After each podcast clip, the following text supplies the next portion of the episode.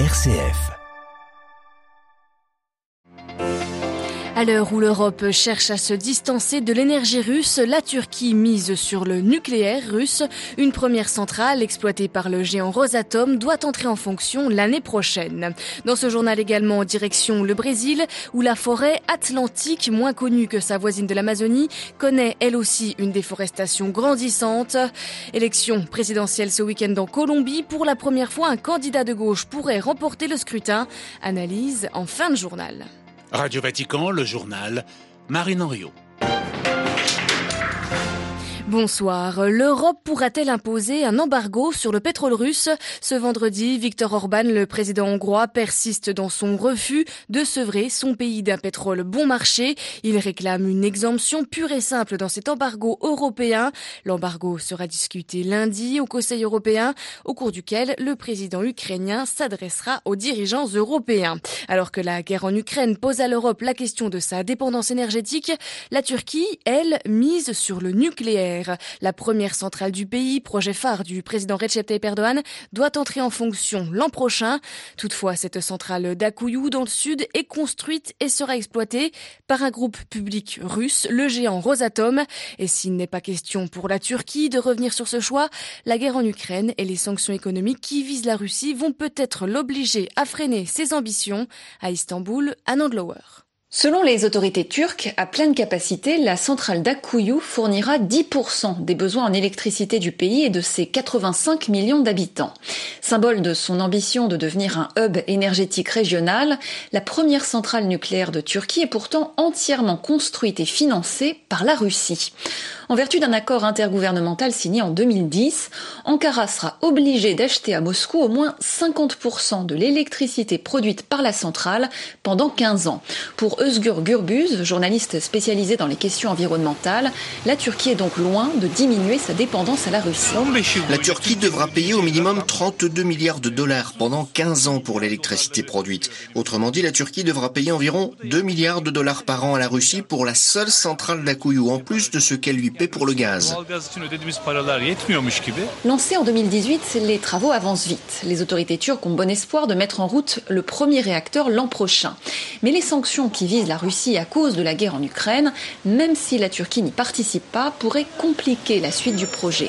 Il est clair que la Russie veut mettre en marche la centrale le plus tôt possible pour commencer à bénéficier des revenus garantis élevés que la Turquie lui a promis.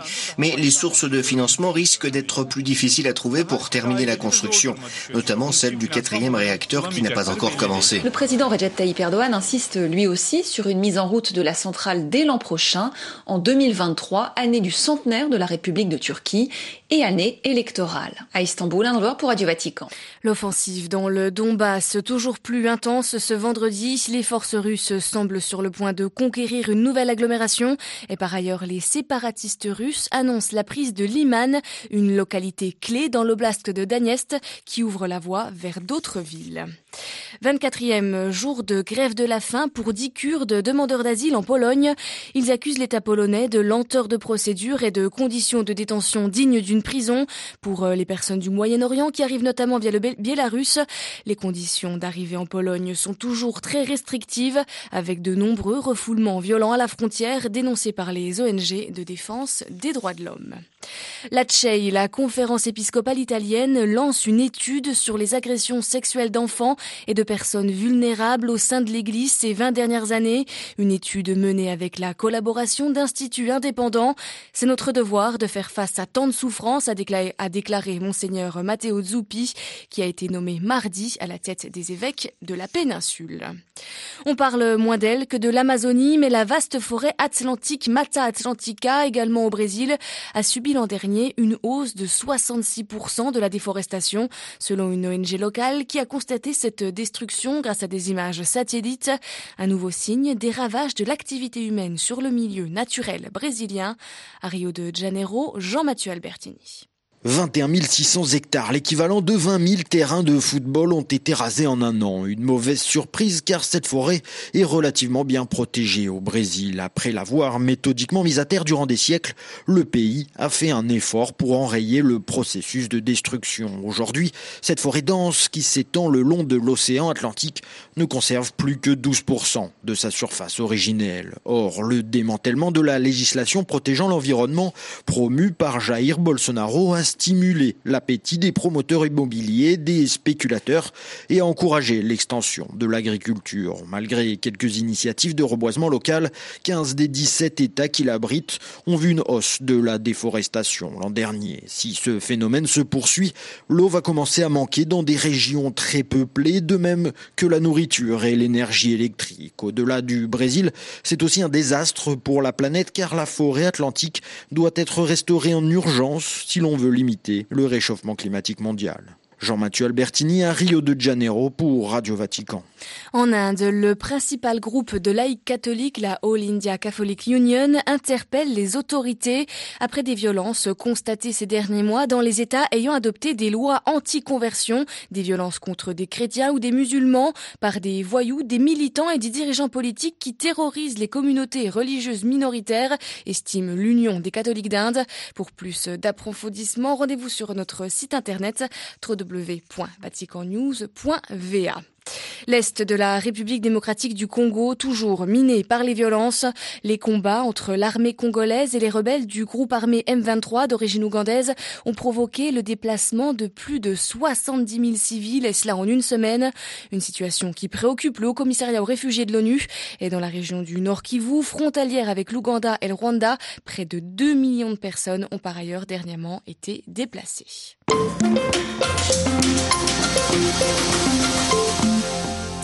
Le premier tour de l'élection présidentielle en Colombie aura lieu ce dimanche, avec pour la première fois dans l'histoire du pays une réelle chance pour la gauche de voir son candidat devenir chef de l'État.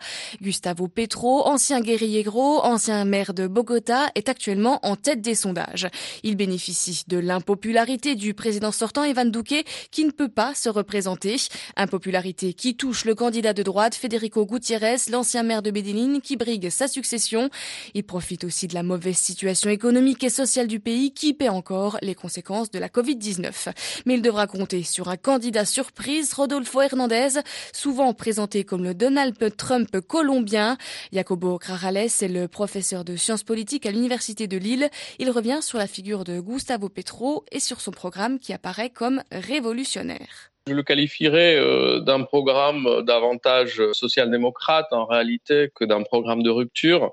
Ce qui est proposé par Gustavo Petro est assez extraordinaire pour le contexte colombien. C'est le deuxième pays le plus inégalitaire du continent. C'est un pays dans lequel le taux des prélèvements obligatoires est l'un des plus bas du continent et le plus bas dans tous les pays de l'OCDE dont la Colombie fait partie. C'est également un pays dans lequel la politique institutionnelle est historiquement concentrée dans les mains d'une très petite élite. Donc, porter un programme qui prône à la fois l'ouverture politique et un certain degré de redistribution économique peut paraître en effet révolutionnaire. Mais en réalité, on est sur la construction d'un État social, on est sur un programme de transition énergétique, une sortie progressive des industries que l'on appelle en Amérique latine extractivistes et le développement d'un système éducatif et d'un système de santé plus égalitaire. Donc, pas forcément quelque chose qui sera en rupture avec des programmes sociodémocrates très classiques dans un contexte européen, par exemple. Pourquoi Gustavo Petro est-il aussi clivant et suscite-t-il autant d'animosité parmi la droite ? Gustavo Petro vient menacer à ce que certains voyaient comme une sorte de monopole politique de la droite sur les affaires publiques en Colombie. Et une deuxième raison qui me semble importante de souligner, c'est le fait que le système politique colombien se caractérise par une capacité des élites politiques à nouer des alliances assez larges. La Colombie est historiquement gouvernée par l'alliance de plusieurs partis, du centre à la droite, grosso modo. Et là, c'est vrai que l'arrivée d'un mouvement politique de gauche, un mouvement qui est proche des mouvements sociaux, qui est proche des mouvements populaires, vient totalement troubler cette habitude qu'ont les élites colombiennes de gérer le pays un peu par des sortes d'accords assez discrets entre plusieurs secteurs dominants. L'analyse de Jacobo Carrales, professeur de sciences politiques à l'Université de Lille en France. Il était interrogé par Xavier Sartre.